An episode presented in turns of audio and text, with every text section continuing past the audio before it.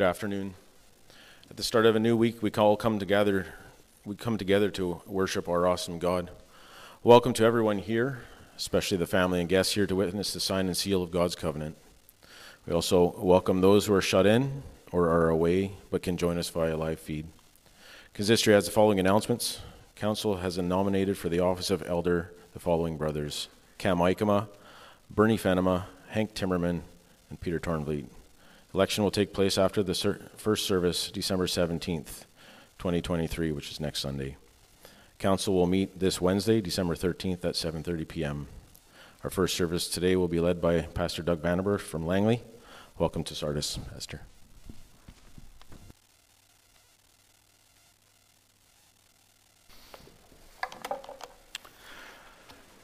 Good afternoon. Yes, indeed. Rise for the call to worship, brothers and sisters. It's good to be in your midst. And uh, as you see on the screen, God calls us into worship uh, this afternoon with a few verses from Isaiah chapter uh, fifty-two.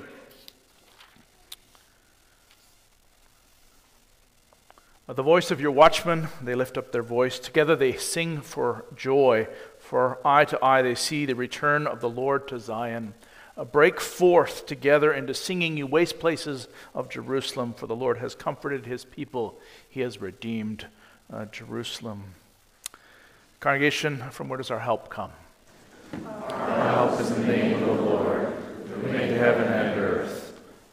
Receive now the greeting of our God. Grace to and peace from him who is and who was and who is to come, and from the seven spirits who are before his throne, and from Jesus Christ, the faithful witness, the firstborn from the dead, and the ruler of kings on earth. Amen. Let's respond to that greeting of our Lord by singing to the praise of our God, the hymn Joy to the World.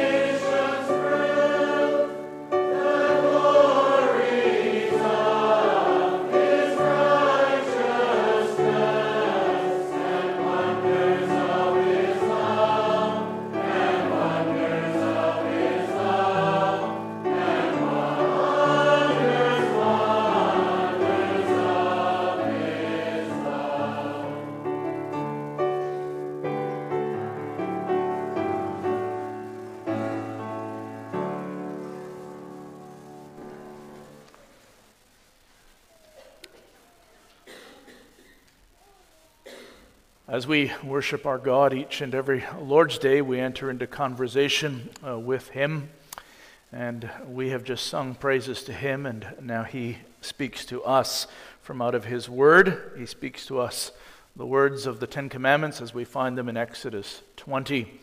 Now, He spoke those words a long time ago uh, to the people of God that uh, we call Israel, whom He had delivered from out of Egypt. But He also speaks these words to us in order to remind us how we are to live as His people. His people, whom He has redeemed from our own bondage, our own slavery, not to Pharaoh, but to sin and to Satan. And we're grateful that we've been delivered through the blood of Jesus Christ. And so we express our thanks to God by following His commandments. And this is what God says: I am the Lord your God who brought you up out of the land of Egypt, out of the house of slavery. You shall have no other gods before me. You shall not make for yourself a carved image or any likeness of anything that is in heaven above, or that is in the earth beneath, or that is in the water under the earth. You shall not bow down to them or serve them, for I, the Lord your God, am a jealous God, visiting the iniquity of the fathers on the children to the third and fourth generation of those who hate me, but uh, showing steadfast love to thousands of those who love me and keep my commandments. You shall not take the name of the Lord your God in vain, for the Lord will not hold him guiltless who takes his name in vain. Remember the Sabbath day to keep it holy. Six days you shall labor and do all your work, uh, but the seventh day is a Sabbath to the Lord your God. On it you shall not do any work, you or your son or your daughter, your male servant or your female servant, or your livestock, or the sojourner who is within your gates. For in six days the Lord made heaven and earth, the sea, and all that is in them, and rested on the seventh day. Uh, therefore the Lord blessed the Sabbath day and made it holy. Honor your father and your mother, that your days may be long in the land the Lord your God is giving you. You shall not murder, you shall not commit adultery, you shall not steal, you shall not bear false witness against your neighbor.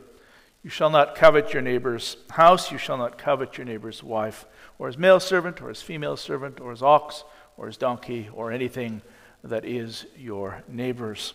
Our Lord Jesus Christ is the fulfillment of this law, and is He who also summarized this law for us uh, when He uh, taught us that the first and the greatest commandment is to love the Lord your God with all your heart, and with all your soul, and with all your strength, and that there is a second commandment just like it, that you are to love your neighbor as yourself. All the law and the prophets depend on these two commandments, and therefore love is the fulfilling of the law. Having heard God speak to us, let's respond with the singing of Psalm eighty, uh, the stanzas seven and eight. This is a psalm in which Israel of old um, reflects on what God has done for them in the past, but also on their own sins and shortcomings, which have led them into a new bondage. And so this is a psalm in which they seek God's grace and His hand to once again free them. So Psalm eighty, seven and eight.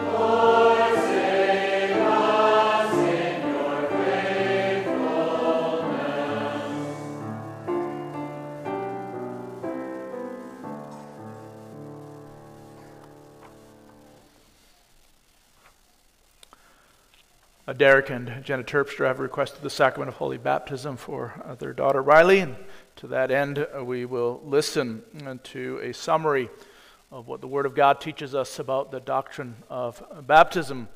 Baptism is the sign or the mark of entry into the Christian church. It is also, as we shall hear, a sign of God's covenant, not only with believers, but also with their children. The doctrine of holy baptism, then, is summarized as follows. First, we and our children are conceived and born in sin and are therefore by nature children of wrath, so that we cannot enter the kingdom of God unless we are born again. This is what the immersion in or sprinkling with water teaches us.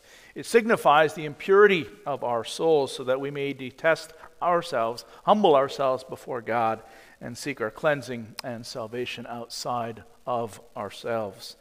Second, baptism signifies and seals to us the washing away of our sins through Jesus Christ. We are therefore baptized into the name of the Father, the Son, and the Holy Spirit. When we are baptized into the name of the Father, God the Father testifies and seals to us that He establishes an eternal covenant of grace with us. He adopts us for His children and heirs and promises to provide us with all good and avert all evil or turn it to our benefit. When we are baptized into the name of the Son, God the Son promises us that He washes us in His blood from all our sins and unites us with Him in His death and resurrection. Thus we are freed from our sins and accounted righteous before God. When we are baptized into the name of the Holy Spirit, God the Holy Spirit assures us by this sacrament that He will dwell in us and make us living members of Christ, imparting to us what we have in Christ, namely the cleansing from our sins and the daily renewal of our lives, till we shall finally be presented without blemish among the assembly of God's elect in life eternal. Third, since every covenant contains two parts, a promise and an obligation, we are, through baptism, called and obliged by the Lord to a new obedience. We are to cleave to this one God, Father, Son, and Holy Spirit, to trust Him and to love Him with our whole heart, soul, and mind, and with all our strength. We must not love the world, but put off our old nature and lead a God-fearing life. And if we sometimes, through weakness, fall into sins, uh, we must not despair of God's mercy nor continue in sin, for baptism is a seal and trustworthy testimony that we have an eternal covenant with God. Although our children do not understand all this, we may not therefore exclude them from baptism. Just as they share without their knowledge in the condemnation of Adam, so are they without their knowledge received into grace in Christ. For the Lord spoke to Abraham, the father of all believers, and thus also speaks to us and our children, saying, I will establish my covenant between me and you and your offspring after you throughout their generations for an everlasting covenant to be God to you and to your offspring after you.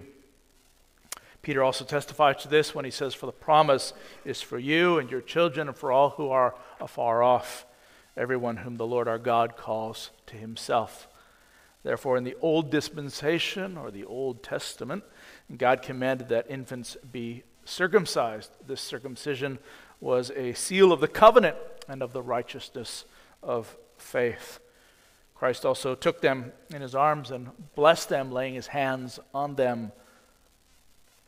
In the New, in the new dispensation or New Testament, uh, baptism has replaced circumcision. Uh, therefore, infants must be baptized as heirs of the kingdom of God and of His covenant, and as they grow up, their parents have the duty to instruct them in these things, in order that we may now administer this holy sacrament of God to His glory for our comfort and to the upbuilding of the congregation. Uh, let us call upon His holy name in prayer. Almighty, eternal God, in your righteous judgment, you punished the unbelieving and unrepentant world with the flood, but in your great mercy, saved and protected the believer Noah and his family. You drowned the obstinate Pharaoh and all his host in the Red Sea, but led your people Israel through the midst of the sea on dry ground, by which baptism was signified. We therefore pray that you, in your infinite mercy, will graciously look upon this, your child, and incorporate Riley by your Holy Spirit into your Son, Jesus Christ, so that she may be buried with him by baptism into death and raised with him to walk in newness of life. We pray that she, following him day by day, may joyfully bear her cross and cleave to him in true faith, firm hope, and ardent love. Grant that she, comforted in you, may leave this life, which is no more than a constant death, and at the last day may appear without terror before the judgment seat of Christ, your Son. All this we ask through him, our Lord Jesus Christ, your Son, who with you and the Holy Spirit, one only God, lives and reigns forever. Amen. Derek and Jenna, I invite you to uh, bring your daughter forward.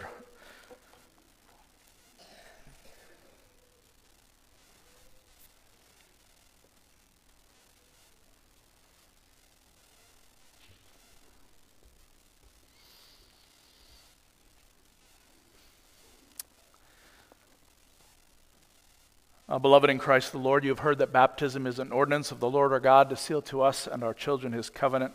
We must therefore use this sacrament for that purpose and not out of custom or superstition. That it may be clear then that you desire baptism for the right purpose, you are to answer sincerely the following questions. First, do you confess that our children, though conceived and born in sin, and therefore subject to all sorts of misery, even to condemnation, are sanctified, are set apart in Christ, and thus as members of his church ought to be baptized? Second, do you confess that the doctrine of the Old and New Testament, summarized in the confessions and taught here in this Christian church, is the true and complete doctrine of salvation? And third, do you promise as father and mother to instruct your child in this doctrine as soon as she is able to understand, and to have her instructed therein to the utmost of your power? Uh, Derek, what is your answer? Jenna, what is your answer? Please present Riley.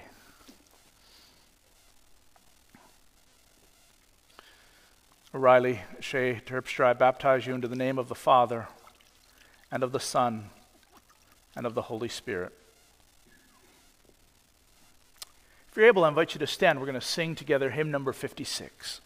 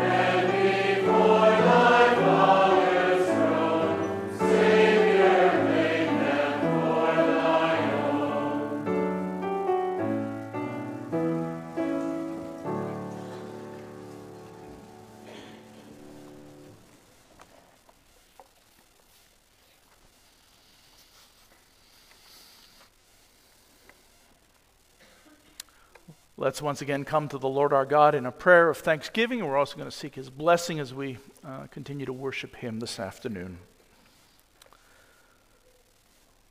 Almighty, merciful God and Father, we thank and we praise you that you have forgiven us and our children all our sins through the blood of your beloved Son, Jesus Christ.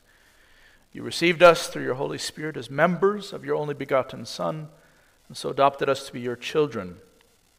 You have sealed and confirmed this to us by holy baptism.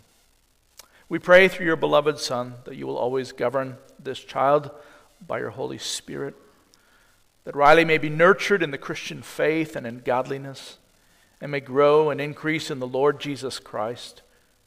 Grant that she thus may acknowledge your fatherly goodness and mercy which you have shown to her and to us all. May she live in all righteousness under our only teacher, King and High Priest, Jesus Christ, and valiantly fight against and overcome sin, the devil, and his whole dominion. May she forever praise and magnify you and your Son, Jesus Christ, together with the Holy Spirit, the one only true God. May Derek and Jenna, who have promised this day to instruct Riley in the gospel of salvation, with its truths about you, Father, Son, and Spirit, also receive all that they need. Holy Spirit, we pray that you would equip them as parents and encourage them in their task. Father, we pray for all parents, and that amid all the joys and the sorrows that come with being parents, the eyes of every parent would be turned to you, who is the helper of your people. Uh, Father, we also thank you that on the second Sunday of Advent, we can experience the joy that comes with remembering that the Lord Jesus has come, and we can experience that hope and longing that he will come again.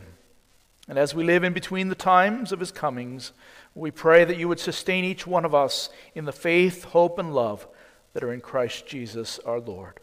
We also pray, Holy Spirit, that you would fill us with joy in God and what he is doing in this world as he continues to gather a people for himself from out of every tribe and tongue and nation. Bless us, Holy Spirit, as we now open the Bible together, so that what we know not, you would teach us. What we have not, you would give us. And what we are not, you would make us, through Christ our Lord. Amen. I invite you to take your Bibles as we turn in Holy Scripture this afternoon to Paul's uh, first uh, letter to the Thessalonians. Thessalonica was a city, an ancient city in Greece, and Paul had established a church of Jesus there, and he is writing to them in this first epistle to the Thessalonians.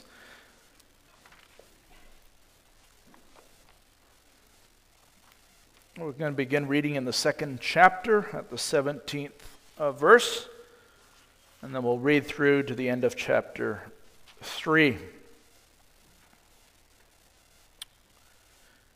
And God's word as follows. But since we were torn away from you, brothers and sisters, for a short time in person, not in heart, we endeavored the more eagerly and with great desire to see you face to face, because we wanted to come to you, I, Paul, again and again, but Satan hindered us. For what is our hope or joy or crown of boasting before our Lord Jesus at his coming? Is it not you? For you are our glory and joy. Therefore, when we could bear it no longer, we were willing to be left behind at Athens alone, and we sent Timothy, our brother and God's co-worker in the gospel of Christ, to establish and exhort you in your faith, that no one may be moved by these afflictions. For you yourselves know that we are destined for this.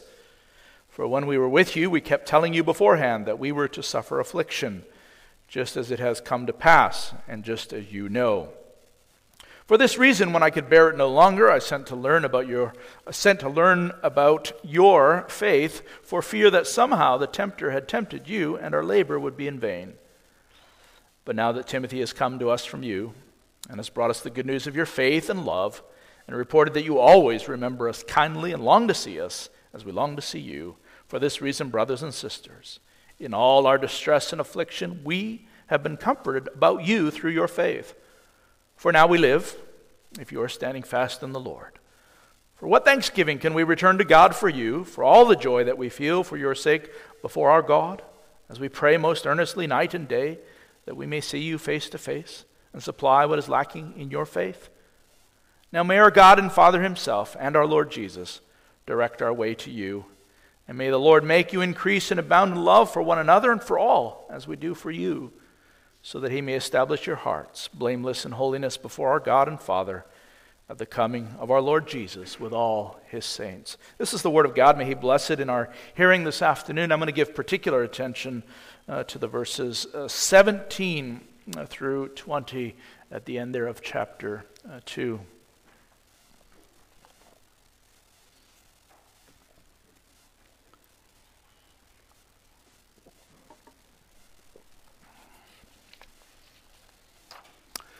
Uh, beloved in the Lord Jesus, it's a simple three-letter word that's very noticeable at this time of year. Came home a few weeks ago and suddenly the uh, family room had been redecorated.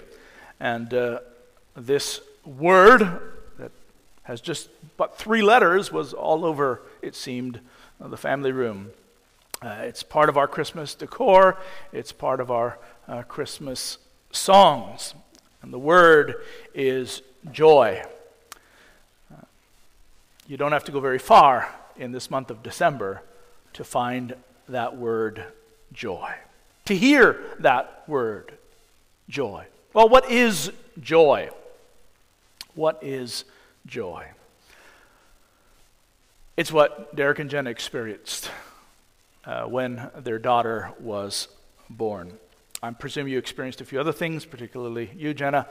Uh, but um, whatever pain was experienced, whatever anxiety was experienced, whatever other things were experienced in that moment of the birth of a child, all of those other things are forgotten, and there is just this sustained uh, moment of joy. Joy is a feeling. Joy is an emotion. It's an emotion that we sometimes confuse with other emotions. We sometimes confuse joy with happiness or with uh, pleasure. Um, the Christian author uh, C S Lewis, who maybe some of you know because of the Chronicles of Narnia, uh, wrote a book called Surprised by Joy. And in that book, uh, one of the things he said was that one second of joy is worth uh, twelve hours of pleasure. One second of joy. It's worth twelve hours of pleasure. The experience of joy, that feeling of joy, is often then attached to particular moments like the birth of a child, like the baptism of a child. It's a moment of great joy. What we just witnessed, and I hope you experienced in your heart, uh, a measure of joy with these uh, parents. There's other occasions that Um, lead to your experiencing joy, and I'm sure you can, as I'm talking about the experience of joy, I'm sure you can think of moments in your own life, whether past or more recently, where you have experienced uh, that thing we call joy. Joy is a strong emotion. Um, it's an emotion that often uh, expresses itself in song and in celebration. And so we began the service that way uh, this afternoon, singing joy uh, to the world. And yet joy is more than a strong emotion associated with a, a particular event or moment in life, something that expresses itself in song and celebration. There's, there's more to joy. And we begin to notice that uh, when we look, for instance, at Galatians five twenty-two. As I was walking to the back room where we hide out before we come out the door, um, there by one of the nurseries, you know, I saw this sign, the fruit of the Spirit is love and joy and peace and patience and kindness and goodness and faithfulness and gentleness and self-control, and I hope I got them all and I got them in the right order. The fruit of the Spirit is love, and then Paul says the fruit of the Spirit is joy. It's a list of virtues that are to mark the life of each and every Christian. And what that means is that joy is not only an emotion that we associate with a particular moment, but joy actually is an enduring emotion. It is an enduring emotion because it is associated with being in relationship with God and being in relationship with the people of God. To say it this way, in life there are any number of sparks of joy. Today's one of those sparks as we witness the baptism. any number of sparks of joy in life. But as a Christian virtue, as the fruit of the Spirit, joy is a fire that burns continuously. I'm going to turn back to C S Lewis and his book, Surprised by Joy. You may have read it, you may have not. It's a book that recounts his conversion to Christianity. And he frames his conversion to Christianity as a search for joy. And maybe there are some of you here that can identify with that, or maybe you're searching yourself for joy. And as he comes to the end of his book, uh, Lewis writes something that's very surprising, at least to us as we read. He writes this about the subject of joy. He says, "To tell you the truth, the subject has lost nearly all interest for me since I became a Christian." The subject has lost nearly all interest for me since I became a Christian. Why, why is that true for him? And this is his answer. He realized that joy was not the object of his searching.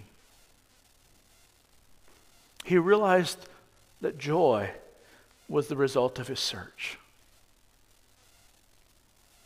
When he came to faith in Jesus Christ, he no longer needed to search for joy. He had found joy. He had found enduring joy. He had found what the psalmist describes in Psalm sixteen eleven, where he says this, "In your presence, O God, there is fullness of joy."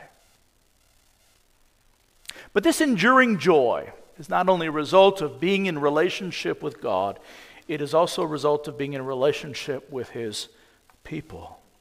And I know that might surprise some of you, because the first thing that comes to your mind as you think about other people, maybe other people in this church, is that they are an enduring joy to you. But this is what we're going to talk about this afternoon.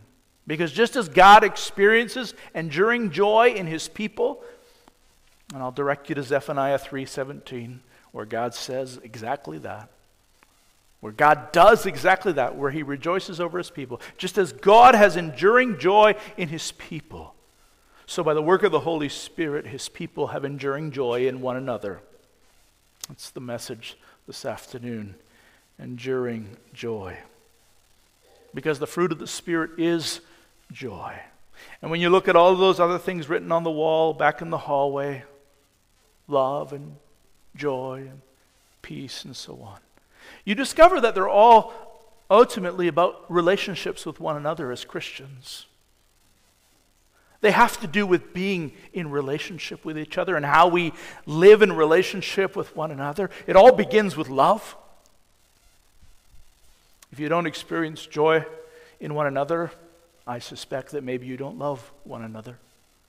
It all begins with love, because when you have love for one another, then you will also have joy in and with one another. And it's not that spark of joy, but it is that enduring joy. And First Thessalonians two seventeen through twenty. It's just going to help us frame that conversation on enduring joy. The text begins with Paul, who's the apostle, who's the founder of the church in Thessalonica. Begins with, with Paul reflecting on how he and two of his co-workers, man by the name of Silas, man by the name of Timothy, have been torn away from this church. You can read about this moment of being torn away from each other in Acts chapter seventeen. It had to do with persecution. It had to do with affliction. And what is intriguing is, as Paul describes this unwanted separation between them and the members of that Christian church, he uses a word that has to do with the breaking apart of a family, the unwanted breaking apart of a family. That's what that picture is when he says, you know, we were torn away from you. It's a family that has been torn apart by circumstances beyond their control. We didn't read it earlier in chapter two, but I thought I'd save it for, for now. Earlier in chapter two, Paul talks about uh, their relationship with this church in terms of parental language. Verse seven of chapter two, but we were gentle among you, like a nursing mother taking care of her own children. Thought that might be fitting for Jenna this afternoon to gently take care of Riley. But then it goes on in chapter two, verse eleven, for you know how, like a father with his children, we exhorted each of you and encouraged you and charged you to walk in a manner worthy of God who calls you into his own kingdom and glory. Well, you just you just heard uh, Derek make a, a promise um, as a dad to do to do just what Paul's talking about, to encourage and to exhort and to help Riley as she grows, that she might embrace the promises of the gospel in Jesus Christ. And so there is here this this family picture that is laid over the relationship between Paul, Silas, Timothy, and the church. And now the family's been broken apart. Circumstances beyond their control have, have caused, as it were, the parents and the children to be separated. I, I know you don't want to think about those kinds of things, but sometimes it happens, right? That something happens in life, and, and, and it doesn't have to be forever. I mean, just for a time, because that's what we're talking about here. For a time, you know, mom or dad is out of the picture. That's what Paul is bringing to their minds as he writes to them. And he's mentioning this because the situation is ongoing. The separation, the unwanted separation, is ongoing. Torn away, and there's so far been no coming back together. And there's been a lot of effort on the Paul of on the part of Paul to get back together. Despite his best efforts, despite his repeated efforts, they just haven't been able to get back to Thessalonica. But since we are torn away from you, brothers and sisters, for a short time, in person, not in heart — his heart was never separated, just his person — we endeavored the more eagerly and with great desire to see you face to face. We wanted, we really wanted to get back together with you. We wanted to come to you, I, Paul, again and again, but Satan hindered us. Paul feels behind this inability to reconnect with this local church, he, he feels that Satan is at work.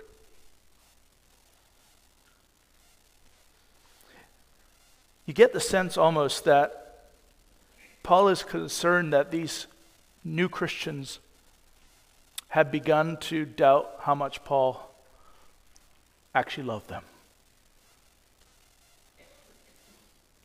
That maybe he was that father who abandons his children. Maybe there were some outside voices that were looking to damage the relationship between Paul and, and these Christians. And these outside voices are telling these brothers and these sisters in Thessalonica, you've been abandoned by your spiritual mother and your spiritual father. It would explain how emotional Paul is here in our text. How passionately he writes again and again, I tried to get to you. You need to believe me. I tried, but Satan hindered us. And then to confirm just how passionately he feels about them, we come to the words of the verses nineteen and twenty in our text. For what is our hope or joy or crown of boasting before our Lord Jesus at his coming? Is it not you? For you are our glory and joy. Our expression is, you are my pride and joy. Many of you would be familiar with the expression, my pride and joy. Sometimes it wanders from its roots, and we talk about our car or our truck or our motorcycle, and we say it's my pride and joy. But its roots are in the family, Its roots are in the relationship of parents and child. It's an expression that belongs to parents of their children. There are pride and joy. It was Sir Walter Scott in his um, poem Rokeby that introduced, at least in the English language, this to us when he described children as a mother's pride and a father's joy. But Sir Walter Scott was not being particularly original. Already the Apostle Paul had spoken about his spiritual children as his pride and his joy. Who, he asks, what is our hope or joy or crown of boasting before our Lord Jesus at his coming? Is it not you? You notice the reference here to our Lord Jesus and his coming, and that's fitting. We're in the season of what the Christian church calls Advent. It's a season that um, refers to the coming and waiting for the coming of the Lord Jesus. Advent means coming. And so we, we talk about Advent in the church. We're talking about the coming of the Lord Jesus. He came once as a little baby, and he's coming again as the Lord of Lords, the King of Kings. And he's going to sit on his throne at his coming, and he's going to be surrounded by all of his followers, by every Christian. And what Paul pictures here as he as he imagines the Lord Jesus sitting on his throne, surrounded by all of his followers, he he pictures his spiritual children from Thessalonica in the crowd. And he pictures himself talking with the Lord Jesus. And as he talks to the Lord Jesus, he points to the The brothers and sisters from Thessalonica, and he says, Lord Jesus, they're my pride and they're my joy.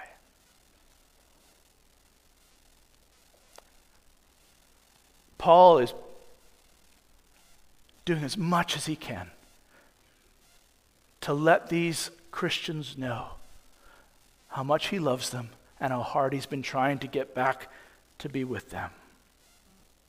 Paul wants to remove all doubt as to the possibility that Paul is staying away because he actually doesn't love them that much.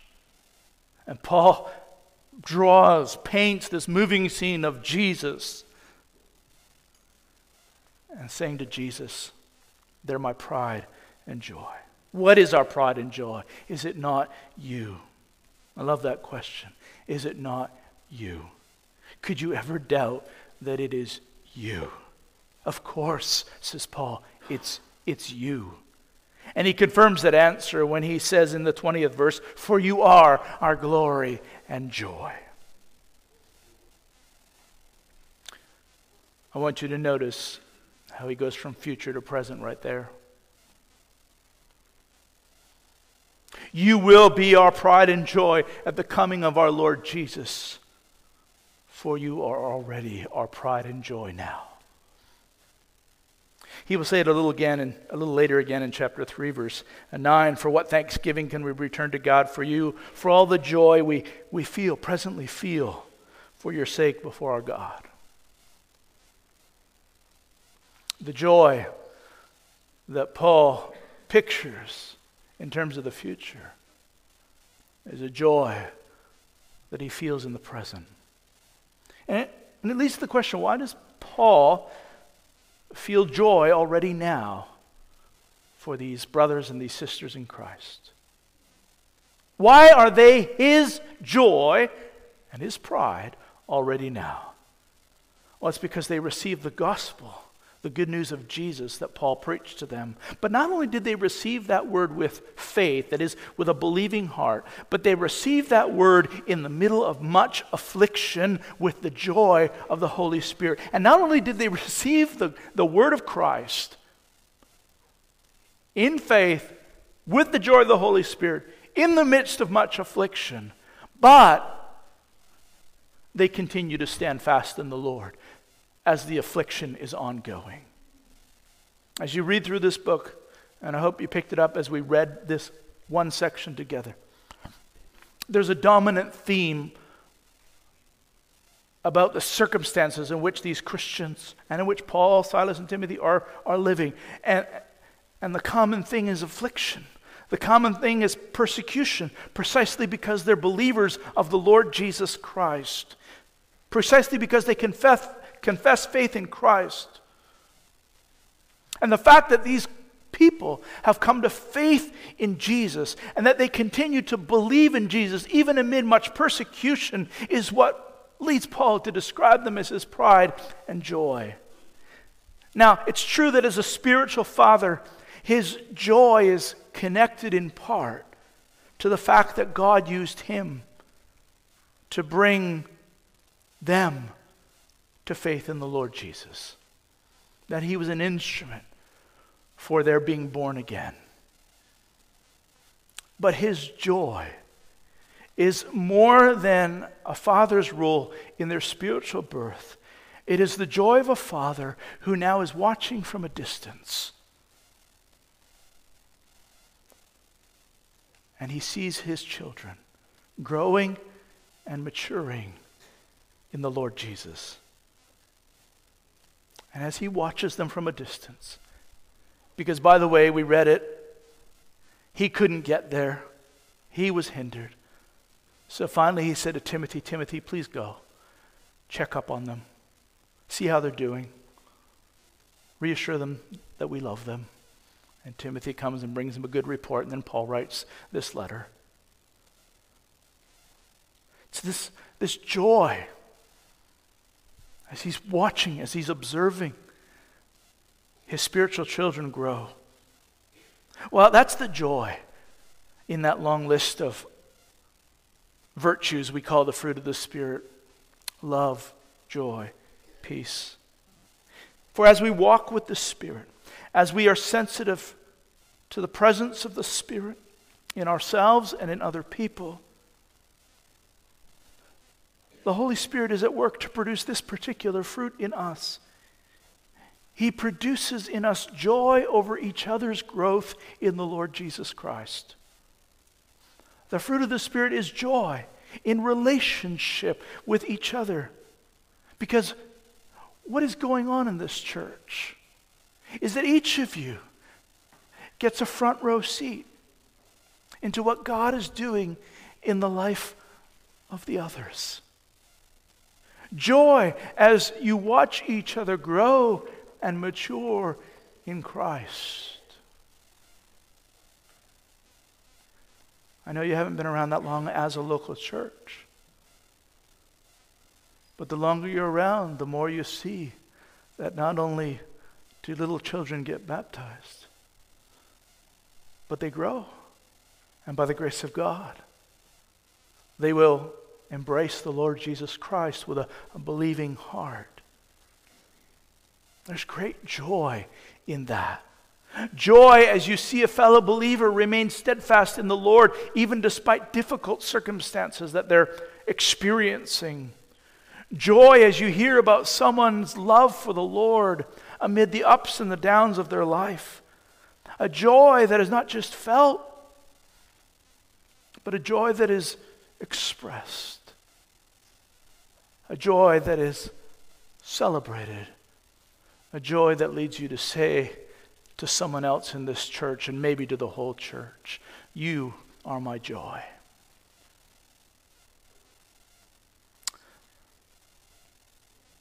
You know, as I was working through this passage, it really struck me that I don't think I say this often enough about my own church. You are my joy. You are my pride. I don't think I say it enough about other Christians. Maybe you, maybe you do, but maybe today you're being challenged too, that you would look at one another, maybe beginning with your spouse or your children, but certainly with others in this in this church, and you would look at them, and you you would look at what God is doing in their lives, and and you would feel joy, and you would celebrate, and you would share, and say, "You are my pride, and you are my joy." Pride, joy can never be contained within the human heart. If you take pride in someone or something, if you have joy over someone or something in your life, the chances are you're not going to just sit there and be quiet. The chances are you're going to talk, and you're going to sing, and you're going to share, and you're going to celebrate. Joy in the church must come to expression as you celebrate what God is doing in each other's hearts and lives. And God is never done working in the hearts and lives of His children. And so your joy in one another never just reaches an end in this life. This side of eternity, your joy in one another is never going to be full, never going to be complete. Because this Christian virtue of joy is informed by one's sense of what is ultimate. Joy directs our thoughts. Joy directs our feelings. Joy directs our actions toward what God intends. Because what God intends is ultimate. Ultimate as it concerns our relationship with Him. Ultimate as it concerns our relationship with each other. And what is ultimate as it concerns our relationship with each other and with Him is that moment when we will stand together among the assembly of God's elect in life eternal, without blemish and without spot. We will stand there blameless and perfect before the Lord Jesus by virtue, not of what we have done, but by virtue of His precious blood shed on Calvary's cross for us. There our joy will be full. Our joy will be complete. Our joy in God will be full. Our joy in one another will be full.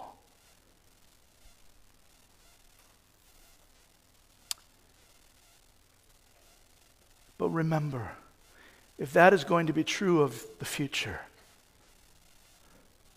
it can only be true if we are each other's one, one another's joy here and now. It makes no sense to say with Paul, "You are our hope and our joy and our crown of boasting before the Lord Jesus at His coming," and not say with Paul, "For you are already now our glory and our joy." And yet here's the reality, that sometimes this joy in and with one another is just missing. Why is it that sometimes this joy is missing? Because you, because I, are simply forgetting to look and to see what God is doing in the lives of others. You're focused on yourself. And when you're focused on yourself, you miss out on the joy, because you see selfishness is an enemy of joy. But sometimes joy is missing because you've been taught to be suspicious of joy. Life, including the Christian life, is a serious business, or so you've been told. You must be careful with your emotions, you've been told. Better to be a stoic and have your mind rule your emotions. But being a stoic is an enemy of joy. The fruit of the Spirit is joy. Let joy be present as a virtue in your life as a Christian. And insofar as you play a role in each other's growth, even if it's just that you have a seat and watch each other's growth, don't be afraid to say to one another, "You are my pride and my joy." And then at the coming of the Lord Jesus, you will be more than uh, prepared, more than willing uh, to say to the Lord Jesus of one another, "They're my pride and my joy." Indeed, may the Spirit of God continue to fill each one of our hearts with enduring joy, both in Him and in each other. Amen.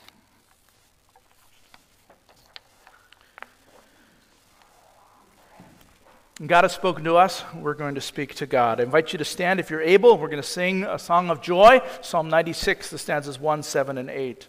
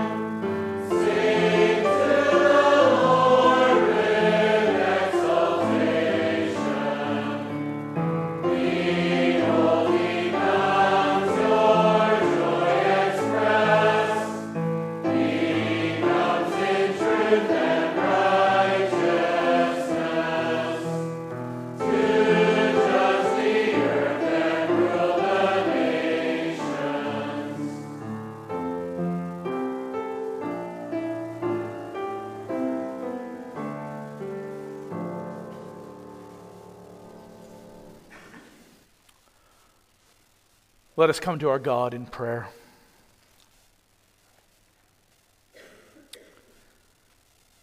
Our gracious God, our loving Father and the Lord Jesus, thank you for your Holy Spirit who fills our hearts with joy in you, so that we can shout forth our gladness, that we can sing to you, O Lord, with exultation, that we can express our joy in you now and express our joy at the prospect of our Lord's coming. Father, if there be anyone here who doesn't yet know that joy, then may your Spirit this day spark within them the desire for this joy, that the search for joy may turn into the realization that joy is the result of finding you. And we thank you for who you are. We thank you for what you are doing in the lives of your people in this church. We thank you for the fruit of enduring joy, not only in you, but also in one another. Holy Spirit, help this church to walk with you so that they bear this fruit of joy. And Father, when the joy goes missing, we pray for the grace of the Lord Jesus and the renewing work of the Holy Spirit, so that seeing what you are doing in your church, we can say of each other, you are my pride and joy. Help us to exult over each other with loud singing, even as in Christ you rejoice over us with gladness. And Father, we're glad to have received so many blessings from your hand, and so we're also glad in this service to express our joy in each other by also giving of our financial gifts to assist those who may be experiencing need at this time. Uh, Father, we ask that you would continue to bless us in the remainder of this day. And we pray that you would also show your grace and uh, fill our brother with your Spirit as he leads us a little later in our second service. Oh, Father, we bring these things to you, asking you to hear us, not for our sake, but for the sake of Christ, who is our joy. Amen.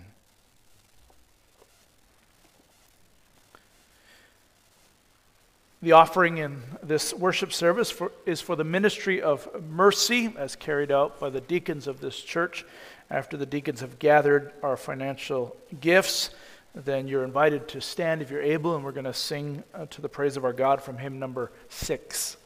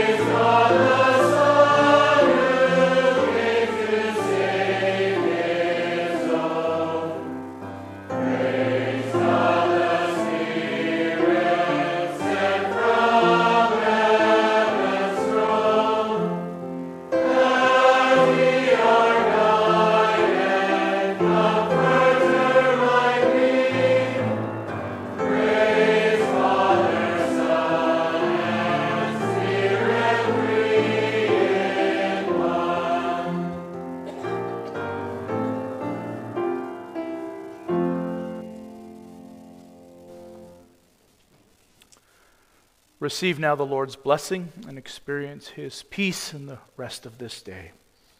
The Lord bless you and keep you. The Lord make his face shine upon you and be gracious to you. The Lord turn his face toward you and give you peace.